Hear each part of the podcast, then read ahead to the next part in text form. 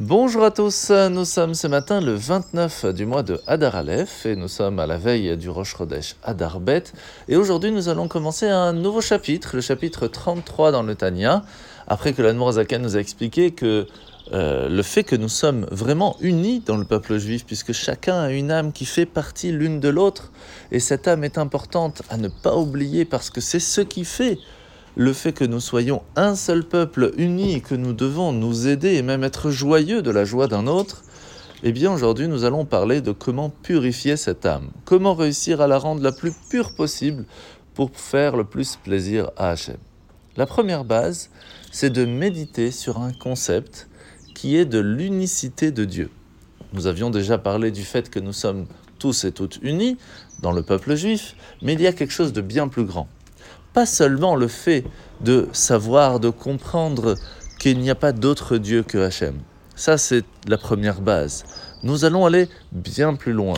Le fait que de la même façon que le rayon du soleil n'est rien par rapport au soleil lui-même, il est complètement annulé, il passe totalement inaperçu devant l'immensité du soleil. De la même façon, le monde entier n'est rien devant Hachem. Alors imaginez qu'un roi veuille bien vous faire l'honneur de sa présence chez vous. Imaginez le roi des rois, Kadosh Baruch lui-même vient, se révèle devant nous et nous donne la possibilité de vivre, de continuer de vivre, nous donne la possibilité de lui parler. Et c'est pour cela qu'il est important, au jour le jour, trois fois par jour, dans la prière, de pouvoir lui parler. Nous sommes heureux, c'est agréable de pouvoir te demander ce que l'on a besoin, de te remercier pour tout ce que tu nous donnes. Et cette foi qu'on a reçue en héritage de nos pères, c'est grâce à ça qu'on peut surmonter tous les obstacles, réussir à faire la Torah et les mitzvot convenablement. Et c'est pour cela qu'on peut être joyeux tout le temps. La simcha, c'est une force extraordinaire, encore plus maintenant dans le mois de Hadar. Alors lorsqu'on prend conscience que rien n'existe sur terre à part Dieu, nous pouvons réussir à faire quelque chose d'autre encore. Le fait de transformer l'obscurité qui se trouve autour de nous, ce qu'on appelle la citra achara, cette force qui essaye de nous pousser vers le mal, la transformer. Et ça, ça fait une joie énorme à Kadosh Baruch Et encore plus lorsqu'on se trouve en dehors d'Israël, dans un moment de galoute, d'exil, où l'obscurité est encore plus forte. Chaque fois que l'on prend sur nous une bonne décision, Hachem est le plus heureux du monde. La mitzvah de ce matin, mitzvah négative numéro 299, 299, c'est l'interdiction qui nous a été faite d'induire son prochain en erreur par un conseil.